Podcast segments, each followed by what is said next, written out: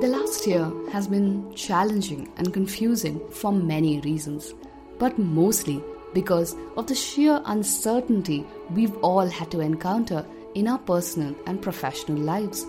Constant worry about health and safety, our job security, our lifestyles, and constantly wondering about what is going to happen next has incapacitated most of us from thinking clearly. Hello, and welcome back to the deep dive series of the Being Miraculous podcast. And I'm your host and self awareness coach, Shweta Shivraman, here to help you ask the right questions when feeling uncertain. While uncertainty has always been a part of our lives, COVID has taken it to a whole other level. Many aspects of our lives have been turned topsy turvy, and we all seem to be spiraling out of control to newer lows every month as the lockdown keeps getting extended. Trust me, you're not alone. This is something we are all encountering as we navigate through this crisis. But, like the Roman philosopher Tacitus rightly observed, that this desire for safety stands against every great and noble enterprise. If uncertainty is unacceptable, it becomes fear. And if it's acceptable, it becomes aliveness, alertness, and creativity.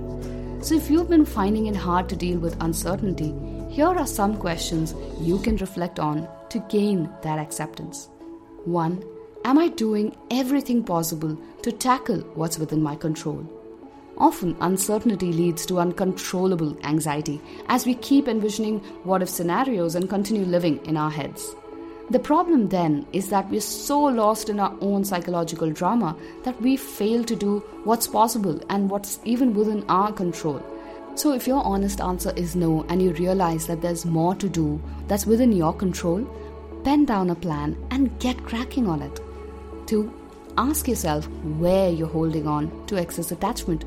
Where can you detach yourself a little bit more? Like Jiddu Krishnamurti says, one is never afraid of the unknown, one is afraid of the known coming to an end.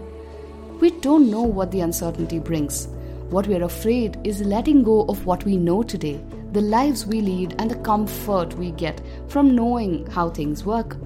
Detachment liberates us with the realization that the things we are attached to aren't really a part of our identity if we choose not to associate with it. So, your job, your designation, all the other external variables that you're worrying about must be held with some distance to find that peace within. 3.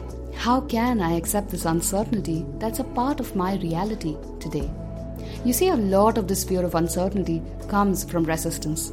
We resist accepting our current reality, and we can only do this when we mourn the aspect of our reality that is no more, when we mourn what can no longer be.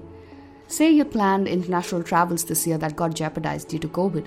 Process the emotions that come with the plans being derailed. Don't just forget about it and binge watch Netflix or drown yourself in alcohol. Mourn the loss of the potential trip so you can move on and accept the reality. This is just one example. There might be many but explore how you can be more accepting of your present situation by processing and becoming aware of the feelings and the emotions, not by ignoring it. Lastly, know that uncertainty is a part and parcel of life. Look around you in a forest. A deer doesn't know whether a tiger will attack her when she's going out to the lake to get some water. The birds in your colony don't know where their next meal is coming from.